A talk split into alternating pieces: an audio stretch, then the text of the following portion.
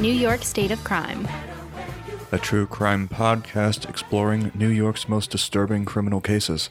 I'm Brenna, I'm Peter, and welcome back, everybody. episode 16. Episode 16, sweet 16. Make a 16 candles joke or something. 16 80s movie. Did uh did you have a sweet 16, Peter? Of course not. of course not. That's a sexist problem in this society. Boys don't get a party unless they're Jewish. That's true. I had a sweet 16 that was 1920s themed. I was Very a nice. flapper. Oh, wow. Yeah. Anyway, moving on to crime. So we have a couple of sad news that came to our attention. Uh, we don't have enough information for a full episode about this, but it's very disturbing as it's close to home for us. The news was released. The only articles we can find are through the Yahoo Entertainment website, which I didn't know yahoo.com still existed Yeah, right? as well as oxygen.com. This news was just released yesterday, June 30th, and there's no other information to be found on more local sites. But um, a transgender woman's body was found in a dumpster in East Harlem in a garbage can on FDR Drive between 112th and 114th Street. Um, this is just a few blocks from where we live, and we did not hear anything about this. The woman was identified as 42 year old Dee Dee Thomas, and her remains were found on June 6th, but no information was shared until now. Foul play is suspected, but her death has not yet been ruled a homicide, and an autopsy is pending. It's unclear the cause of death. A can collector who was looking through dumpsters for cans and bottles found Thomas after noticing a funny smell in the area, which is very unfortunate. The family, you know, Dee Dee Thomas had a large family and they gathered on June 25th, just last week, for a memorial service in the Bronx. And they are demanding more information and answers. There's no, you know, they say there was no reason their loved one should have ended up discarded in a dumpster. They described Dee Dee as loving to dance and sing, do hair and makeup. Um, and Dee Dee grew up in partially in the Bronx in the Forest House projects and Forest Hills? Forest Houses projects. Oh, Apparently that's in the Bronx. I had never heard of it. Hmm.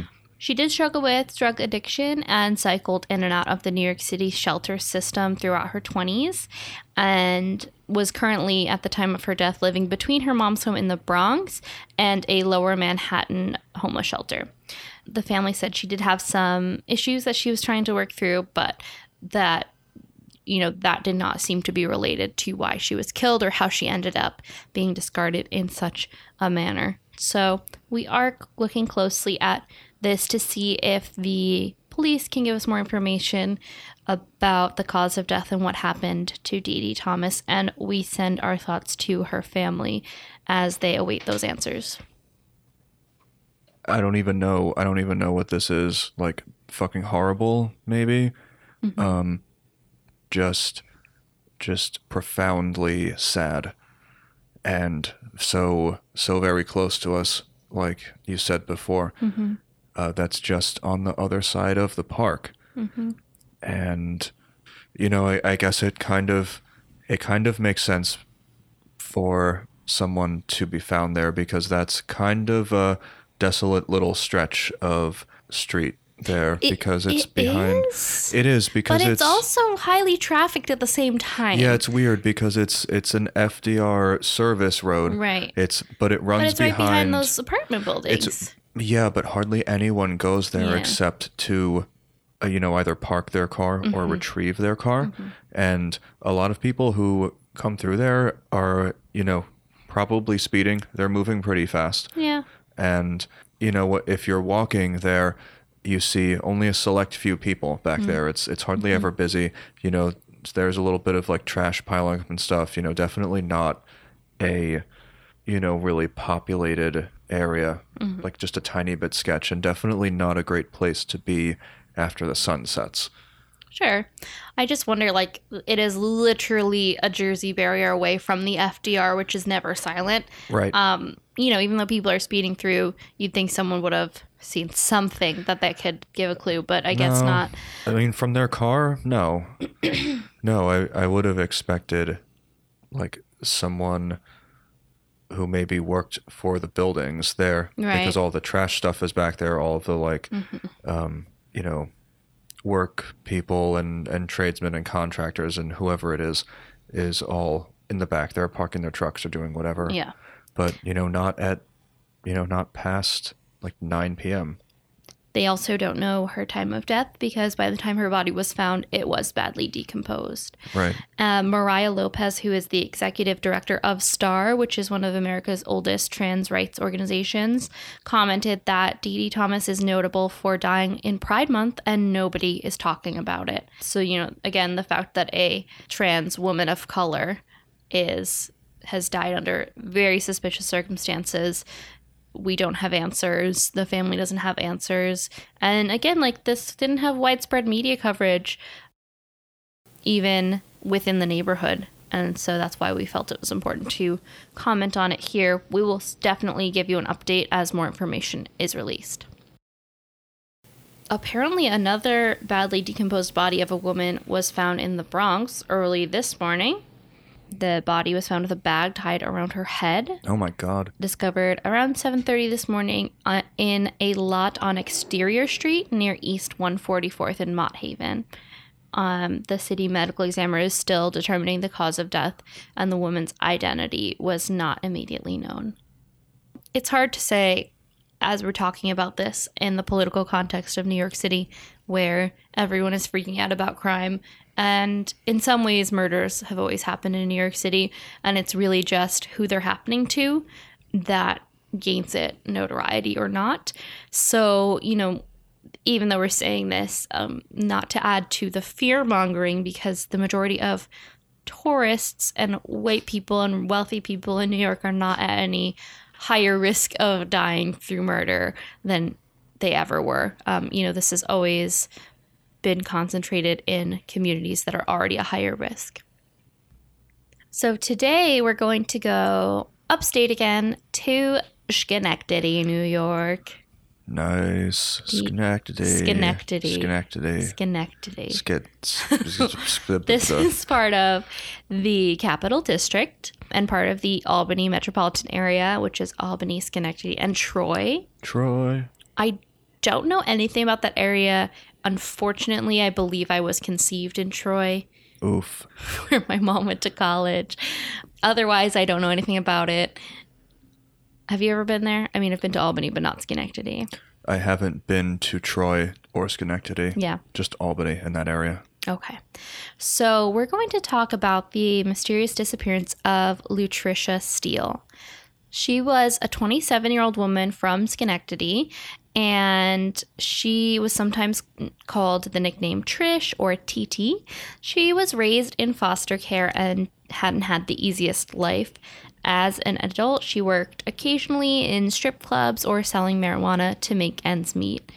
In 2008, when the story begins, she was on disability for a back injury. It's not clear how she hurt her back, but it was significant enough that she was receiving disability payments.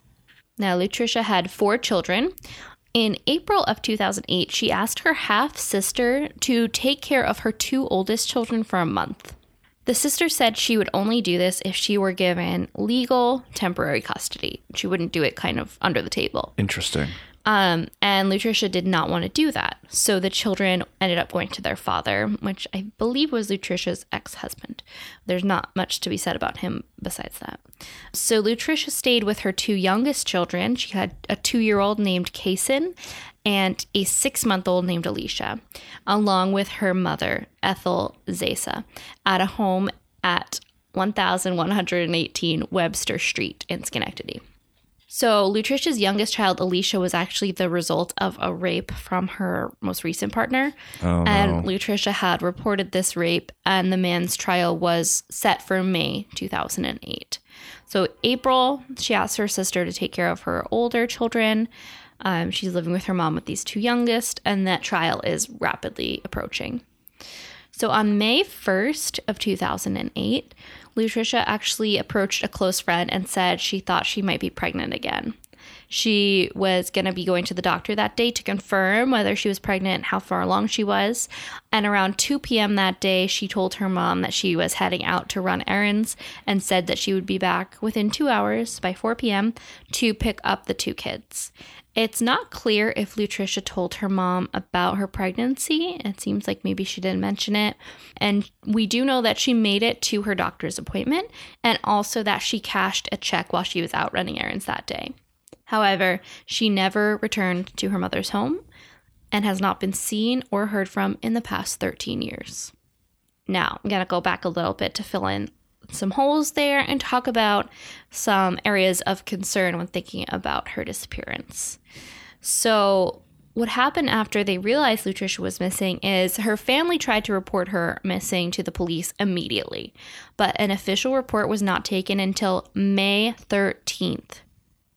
How many days was that after her disappearance? 13 days. 13 Nearly days. two weeks. Oh my god. Now, I know the police are, you know, sometimes want to wait a day or two. yeah. She's an adult woman. She has had some issues in the past with things like drugs. So it's possible that she might disappear. You know, her family, however, was adamant that she would never have left her children. Remember, she's a six month old. I mean, she is either still breastfeeding or at least needs to be there to soothe the child. Right. Um, that's right. not like, you know, a seven year old that you can leave with grandma for a week with no issue. Mm-hmm. It's a baby. So they were very certain that this was out of character for her. The Schenectady police also took weeks to officially post Lutricia's missing poster on their website. And this is another theme in the case. The Schenectady police are apparently highly inefficient and really botched this case. Um, I found while researching it that there are huge holes of information of things that we really should know that the police don't seem to know or at least have never released it to the public. And it really sounds like they just never asked more so than that they're trying to keep it quiet you know for investigative purposes because they really don't have any leads at this point. Now the police and lutricia's family began to hand out flyers around where she was last seen and they spoke to some people on the street to see if they had seen anything but nothing panned out from that Lutricia did not own a car, so she either walked, took public transport, or got a ride to her doctor's appointment. And it's not clear where her doctor's office was, but some people online have suggested that since she was a young and low income mother, she may have gone to a local Planned Parenthood to get a pregnancy test. The closest Planned Parenthood, the, the main Schenectady Planned Parenthood, was actually pretty close to her house. It would have been only a 30 minute walk and you know, again, much faster 20 minutes by bus, probably 10 minutes by car. Um, but we don't know how she got there. We do have confirmation that she made it to the appointment, but it's not clear what happened at that appointment. Okay, so now moving on to some of the main suspects and theories in this case. If you were investigating this case, what would be the first area you would look at? Well, I if it's confirmed that she made it to Planned Parenthood, I would wonder if she called anyone because if she is concerned that she's pregnant, she's probably going to call someone else about it and maybe that person doesn't want to hear what she has to say. Mm-hmm. She might have become pregnant by the wrong person Exactly. if she was like in a relationship with someone and was Mm-hmm. pregnant with someone else's kid or there was even any doubt of that Yeah. um so it, it could be a few things but i generally when i hear of someone thinking that they're pregnant and then they turn up you know missing or dead Right. i would go to the person who impregnated them first or who Mm-hmm. they think is the father mm-hmm. Yeah, it's a very weird coincidence Yeah. that these things happen on the same day. Right. So the fact that she had just found out something about a potential pregnancy and that the last thing we know she did was attend a doctor's appointment was a, a major red flag. Now, just to clarify what you said, we don't know for sure that she went to this Planned Parenthood. It's unclear if police even know where she went. It is confirmed that she made it to her doctor's appointment. Oh, oh, okay. It is speculated that that appointment may have been at Planned Parenthood because it was very close to her house. Uh-huh. And that's kind of, you know, just a, a likely thing if you're low income that maybe you would just go there. But we know she went to a doctor. We know she went to a doctor and she attended the appointment. Okay. All right. Now, there's never been confirmation of the results of her doctor's appointment, and it's unclear if the police simply never asked, aren't sharing it, or if the doctor was unable to provide that information. Of course, under privacy laws, if we don't know that she is deceased, you know, giving out that information if she just simply moved away from her family would be a violation of privacy laws. HIPAA, her rights to Right. privacy, etc. yeah. We don't know what she found out at that doctor's appointment. And it's also unclear how she felt about this potential pregnancy and if she knew who the father was. If she was happy about it and it and the pregnancy was confirmed at the appointment, perhaps the father did not want that child. Um, and like you suggested, um, attacked her, hurt her in some way. She also could have received news about the pregnancy that upset her, whether it was the fact that she didn't want the pregnancy, or maybe a miscarriage, or maybe she found out there was some other issue with the pregnancy and that made her upset. And she could have sought out comfort in friends, drugs, or alcohol and met with foul play in that way. The other issue that comes up in this case is that the man she accused of raping her was obviously a very important suspect. He was set to go to trial within a few weeks after she disappeared. And Lutricia was set to testify against him at the start of the trial. However, this man was supposedly in jail at the time that she disappeared, and police ruled him out as having any involvement in her disappearance. Now, that still makes me sketch because, I mean, maybe he hired someone, right, to take her out. Maybe someone else who cared about that person attacked her because they didn't want her to testify against this person. I think that's still an area that needs to be looked at due to the coincidence in timing. Yeah, that that's also something I would consider. Anytime someone is, you know, uh, slated to testify against someone else, and then it's like, oops, where did they go? It's like, Yeah. hmm, Right. really? Yeah, I mean, again, the police said, "Oh, it's been looked at," but Yeah. Uh, they're Do they care though? They probably don't care. vague information. Yeah, and I think that's another thing. You know, this is a woman who has struggled in life, has multiple children by different fathers, Mm-hmm. um, doesn't have stable housing, has struggled with um, drug addiction and worked as a sex worker. This is not someone they're really concerned about yeah, no. um, unfortunately. Now, another issue with thinking about this case is the fact that Lutricia was trying to get her family to take custody of her two older children. This could point to her state of mind at the time or other concerns she may have had. Um, now, let's remember that her half sister refused to take the children unless Lutricia transferred temporary legal custody to her. And temporary legal custody can be granted if there will be a long period of absence of one parent, financial instability of a parent, or any type of abuse or instability in a household. So it's a fairly wide range of things that can qualify for temporary custody. It's not like it would have been necessarily difficult to get, but she didn't want to do it. If the temporary custody was granted, the new legal guardian could receive child support payments for the children and also could make legal and medical decisions for those children while they were in her care. So it's possible that the fact that child support payments would be transferring to the sister would be one reason Lutricia did not want to pursue this. Remember, she's on disability and her other state benefits may have been altered if the children in her care were no longer there. Like if the amount of dependents that you have lessens, they might be altering her own payments as well as the payments she gets for those children. Yeah, that's something to consider, but uh, I don't think her sister was wrong for wanting legal custody of the kids just because, uh, you know, mostly for medical reasons. Like if something happens and she needs to have that power, she needs to have it. Yeah. You know, if the kids are going to be in her care, they need to be fully in her care, which means legally too. Right. Uh, But, you know, as you say, with the benefits as they are, that is, it's not very comfy to think about.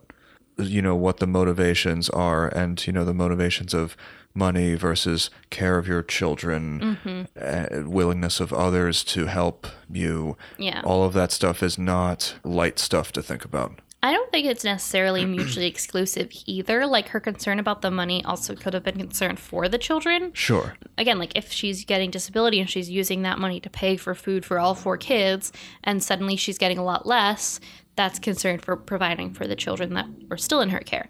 So, like, I think it's not necessarily one or the other, but I hear what you're saying also. She also might have been worried that the temporary custody would become permanent, which can happen.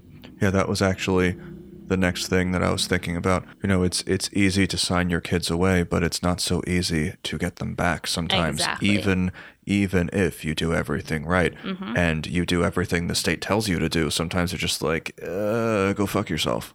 especially if you're a mother with unstable housing and a history like she has. You know? Exactly, So uh, exactly. that's a very valid thing. And it's never been confirmed exactly why she was seeking this temporary home for the older children. Some have suggested that she may have been trying to shield the children from the effects of the trial against her rapist and the sort of emotional and uh, possible threat of violence that could have come while she was involved in the trial. Others have suggested that it's it, it's possible she was experiencing a drug addiction at the time. Um, it's not confirmed at all. This is total speculation, but she did have a back problem that we know was the reason for her disability payments. And what do we use to treat back pain in the United States? Opioids. So she may have been using opioids to manage the pain, and it's possible that that got out of hand. She needed more. She was seeking street drugs to replace the prescription drugs, and perhaps, or perhaps she realized that things were getting out of hand and, and wanted to go into something like a, a month long rehab program. Right. And that's why she wanted the kids somewhere else. So many people's lives are destroyed by opioid addiction.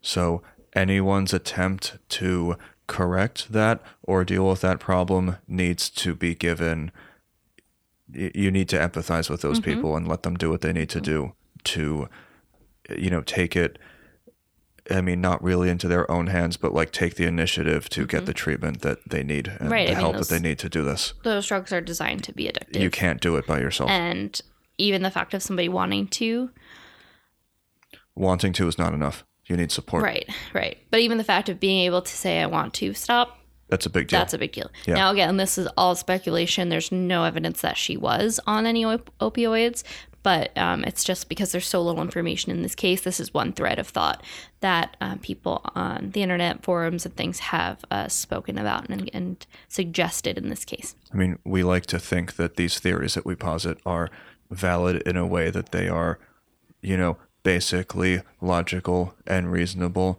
and don't assume too many things or, you know, express too much bias. Mm-hmm.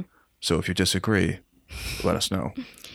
Yeah. So even though she was seeking temporary homes for these older children, again, her family insisted it's very uncharacteristic of her to simply abandon her children. I mean, don't If we she wouldn't wanted- think this, right? Say it again. There's no evidence prior for anyone to think that about her, right? Right. If she was simply sick of the children, she could have just abandoned them. She lived with her mother. Her mother would have been stuck with it. She did the work to seek out someone who would care for them. Mm-hmm. So it's not like, oh, I'm just, fuck this, I'm going to walk away. That was highly unlikely. Her family insists it's uncharacteristic for her. She loved her children. And remember, her youngest is only six months old. Yeah, she has to be there for that child. At the time she disappeared, Lutricia had a prepaid cell phone. Uh, police tried to call this number several times after she vanished, and the phone appeared to be on and it rang, but nobody ever answered, and the phone plan was eventually terminated. Now, I guess that just means it ran out and it was never renewed since it was a prepaid plan Yeah, and doesn't necessarily indicate any action on the part of Lutricia or anyone else. right. Lutricia Steele would be 40 years old if she is alive today. Um, she's a white woman with brown hair that was dyed blonde at the time of her disappearance. She has blue eyes. She's around five foot five and weighed between 100 and 125 pounds at the time. She was last seen wearing a black shirt, blue jeans, and black shoes. And there have been a few Jane Does that people have suspected to have been her, but it's easily ruled out because she actually had many distinguishing tattoos. She has a tiger tattoo on her ankle, a ribbon with the name Sean on her left arm, the name Kason of her second youngest child on her chest, a flower with writing on her lower back, and a leopard on her leg. She also has uh, ear, tongue, and nose piercings. And that is all we know about the disappearance of Lutricia Steele.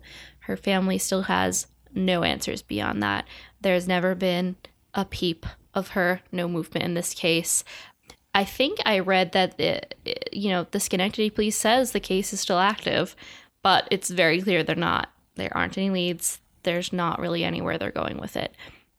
So it's like one of those open cold cases, basically you can find out. I use the sources mainly from the Charley Project website, which um, most of you will know um, helps to spread information about missing persons in the US. And there's also a Reddit thread that is really only one of the only sources with detailed information about this case. So we'll post all those sources on the website as well as two pictures of Lutricia. I will comment um she has like a very different look in all her pictures. So she's mm-hmm. one of mm-hmm. those people who like you put glasses on her, she looks like a different person. You put her hair up, she looks like a different person. Right, right. Um so that is another thing that may have complicated the search for her, like pictures, like which photo do you choose to represent her, but we will post those pictures as well.